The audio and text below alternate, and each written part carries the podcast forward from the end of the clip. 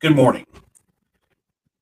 Today, I would like to address an important part of foreign policy.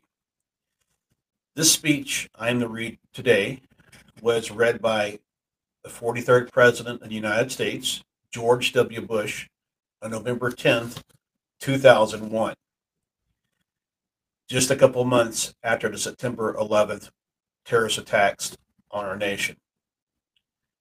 These words, I think, are very pertinent to today's current activities in our world.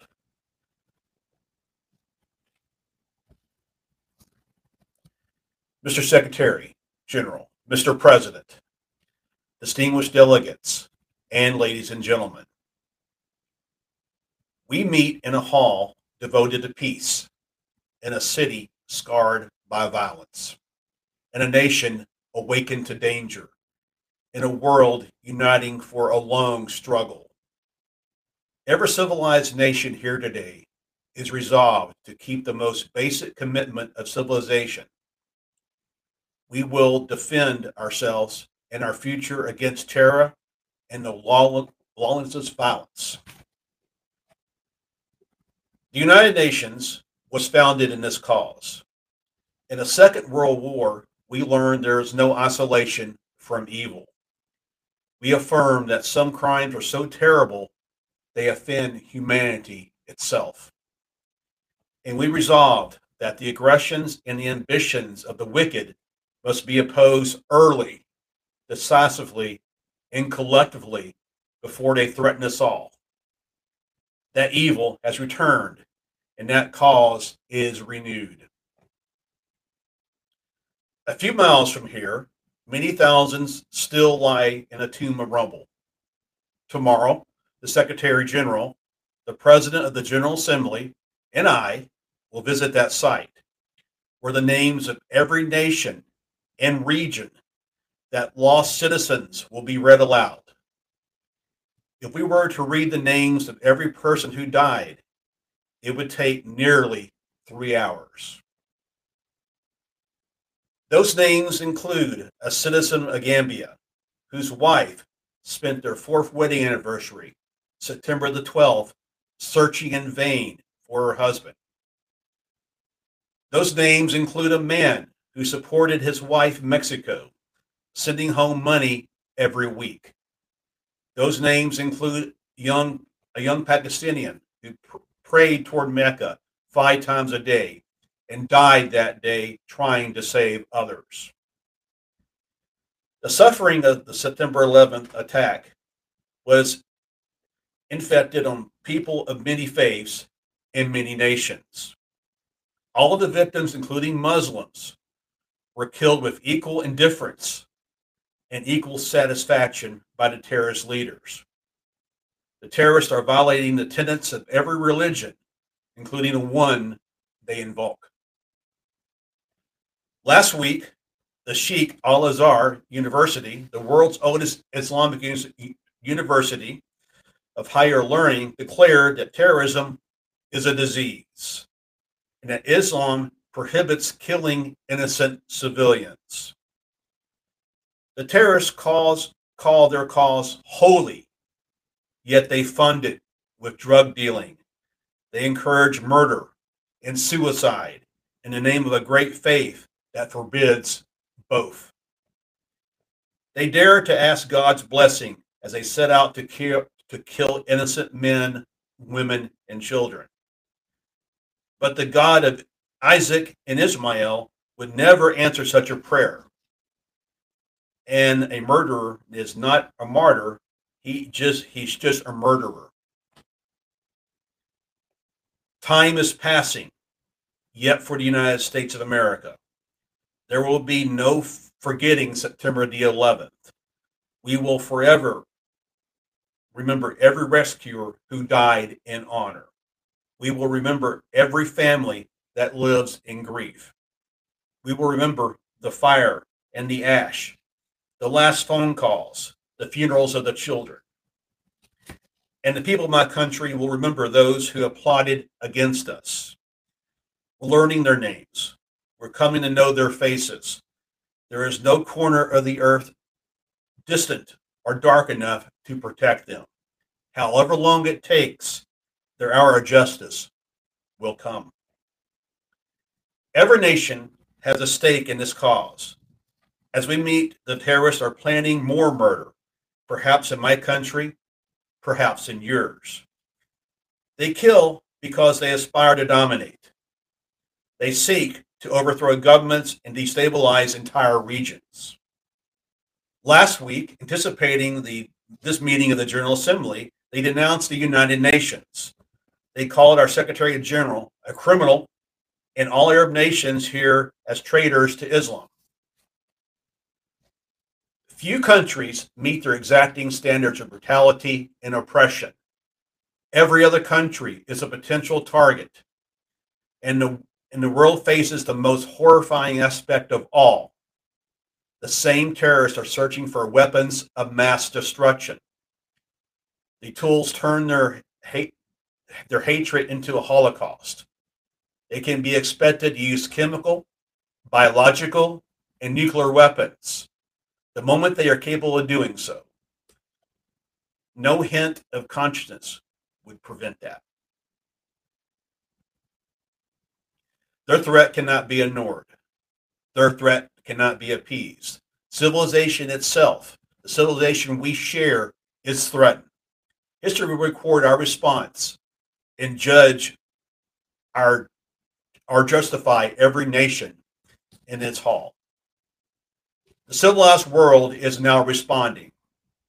We have to defend ourselves and deliver our children from the future of fear. We choose the dignity of life over a culture of death. We choose lawful change and civil disagreement over corrosion, subversion, and chaos. These commitments, hope and order, law and faith, unite people across cultures and continents. Upon these commitments depend all peace and progress. For these commitments, we are determined to fight. The United Nations has risen to this responsibility. On the 12th of September, these buildings open for emergency meetings of the General Assembly and the Security Council. But before the sun had set, those attacks on the world were condemned by the world.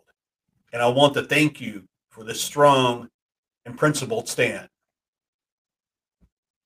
I also want to thank the Arab Islamic countries that have condemned terrorist murder. Many of you have seen the destruction of terror in your own land. The terrorists are increasingly isolated by their own hatred and extremism. They cannot hide behind Islam. The authors of mass murder and their allies have no place in any culture and no home in any faith. The conspiracies of terror are being answered by expanding a world coalition. Not every nation will be a part of every action against the enemy, but every nation in our coalition has duties. These duties can be demanding, as we in America are learning. We've already made adjustments in our laws, in our daily lives. We are taking new measures to investigate terror and protect against threats. The leaders of all nations must carefully consider their responsibilities and their future. Terrorist groups like Al Qaeda depend on the aid or indifference of governments. They need the support of financial infrastructure and safe havens to train, to plan, and to hide. Some nations want to play their part in the fight against terror, but tell us they lack the means to enforce the laws and control their borders. We stand ready to help. Some governments still turn a blind eye to terrorists, hoping the threat will pass them by. They are mistaken, and some governments, while pledging to uphold the principles of the UN, have cast their lot with the terrorists. They support them and harbor them, and they will find that their welcome guests are parasites that will weaken them and eventually consume them. For every regime that sponsors terror, there's a price to be paid, and it will be paid. The allies of terror are equally guilty of murder and equally accountable to justice. The Taliban are now learning this lesson. That regime, the terrorists who support it, are now virtually indisguisable. Together, they promote terror abroad and impose a reign of terror on the Afghan people. Women are executed in Kabul's soccer stadium. They can be beaten for wearing socks that are too thin. Men are jailed for missing prayer meetings. The United States, supported by many nations, is bringing justice to the terrorists in Afghanistan. We're making progress against military targets, and that's our objective. Unlike the enemy, we seek to minimize, not to maximize, the loss of innocent life. I'm proud of the honorable conduct of the American military. And my country grieves for all the suffering the Taliban has brought upon Afghanistan, including the terrible burden of war. The Afghan people do not deserve their present rulers. Years of Taliban misrule have brought nothing but misery and starvation. Even before this current crisis, 4 million Afghans depended upon food from the United States and other nations, and millions of Afghans were refugees from Taliban oppression. I make this promise to all victims of that regime. The Taliban's days of harboring terrorists and dealing in heroin and brutalizing women are drawing to a close. And when that regime is gone, the people of Afghanistan will say with the rest of the world, good riddance. I can promise, too, that America will join the world in helping the people of Afghanistan rebuild their country. Many nations, including mine, are sending food, medicine to help the Afghans through the winter. America has airdropped over 1.3 million packages of rations into Afghanistan. Just this week, we airlifted 20,000 blankets and over 200 tons of provisions into the region. We continue to provide humanitarian aid, even while the Taliban tried to steal the food we send. More help will eventually be needed. The United States will work closely with the United Nations and development banks to reconstruct Afghanistan after hostilities there have ceased, and the Taliban are no longer in control. And the United States will work with the UN to support a post-Taliban government that represents all of the Afghani people. In this war of terror, each of us must answer for what we have done or what we have left undone. After tragedy, there is a time of sympathy and condolence. In my country, we've been very grateful for both. The memorials and vigils around the world will not be forgotten. But the time for symphony has now passed. The time for action has now arrived. The most basic obligations of this new conflict have already been defined by the United Nations. On September the 28th, the Security Council adopted Resolution 1373. Its requirements are clear. Every United Nations member has responsibility to crack down on terrorist financing. We must pass all necessary laws in our own countries to allow the confiscation of terrorist assets. We must apply these laws to every financial institution in every nation. We have a responsibility to share intelligence and coordinate the efforts of law enforcement. If you know something, tell us. If we know something, we will tell you. And when we find the terrorists, we must work together to bring them to justice. We have a responsibility to deny any sanctuary, safe haven, or transit to terrorists. Every known terrorist camp must be shut down, its operators apprehended, and evidence of their arrest presented to the United Nations. We have a responsibility to deny weapons to terrorists and be active and to actively prevent private citizens from providing them to them. These obligations are urgent, and they are binding on every nation with a place in this chamber. Many governments are taking their obligations seriously, and my country appreciates it. Yet, even beyond Resolution 1373, more is required and more is expected of our coalition against terror. We are asking for a comprehensive commitment to this fight. We must unite in opposing all terrorists. We are not some of them. In this world, there are good causes and there are bad causes. We may disagree on where the line is drawn, yet there's no such thing as a good terrorist. No national aspiration, no remembered wrong can ever justify the deliberate murder of the innocent. Any government that rejects this principle, trying to pick and choose its terrorist friends, will know the consequences. We must speak the truth about terror. Let us never tolerate outrageous conspiracy theories concerning the attacks of September the 11th, malicious lies that attempt to shift the blame away from the terrorists themselves and away from the guilty. To inflame the ethnic hatred is to advance the cause of terror. The war against terror must not serve as an excuse to prosecute the ethnic and religious minorities in any country. Innocent people must be allowed to live their own lives, by their own customs, under their own religion. And every nation must have avenues for peaceful expression of opinion and dissent. When these avenues are closed, the temptation to speak through violence grows. We must press on with our agenda for peace and prosperity in every land. My country is pledging to encouraging the development and expanding trade. My country is pledging to investing in education and combating AIDS and other infectious diseases around the world.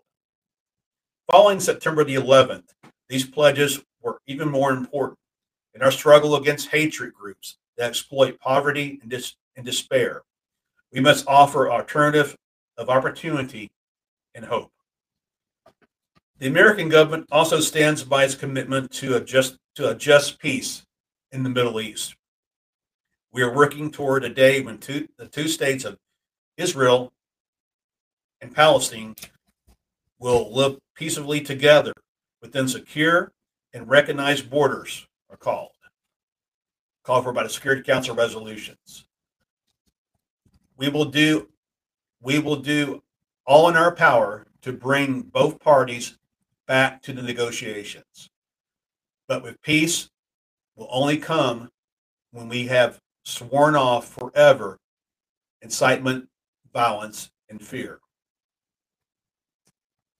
And finally, this struggle is a defining moment for the United Nations itself and the world.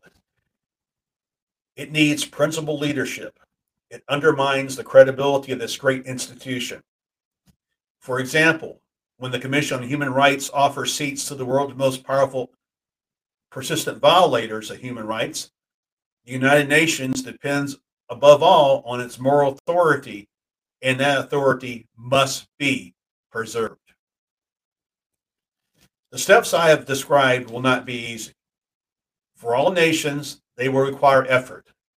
For some nations, they will require great courage.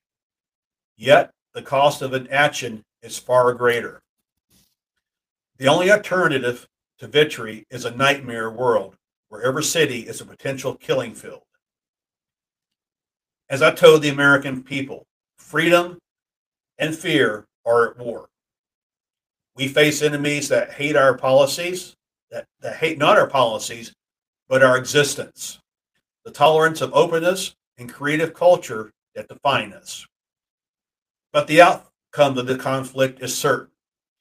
There is a current in history, and it runs toward freedom. Our enemies resent and dismiss it, but the dreams of all mankind are defined by liberty. The natural right to create and to build and to worship and to live in dignity. When men and women are released from oppression and isolation, they find fulfillment and hope. They will leave poverty by the millions. These aspirations are lifting up the peoples of Europe, Asia, Africa, and the Americas. They can lift up all the Islamic world. We stand for the permanent hopes of humanity, and those hopes will not be denied. We're confident, too, that history has an author who fills time and eternity with this purpose. We know that evil is real, but good will prevail against it. It is a teaching of many faiths, and that assurance we gain for a long journey. We gain strength for a long journey. It is our task, the task of this generation, to provide the response to aggression and terror. We have no other choice because there is no other peace. We did not ask for this mission, yet there is honor in history's call. We have a chance to write the story of our times, a story of courage, defeating cruelty, and light overcoming darkness. This calling is worthy of any life and worthy of every nation. So let us go forward, confident, determined, and unafraid. Thank you very much.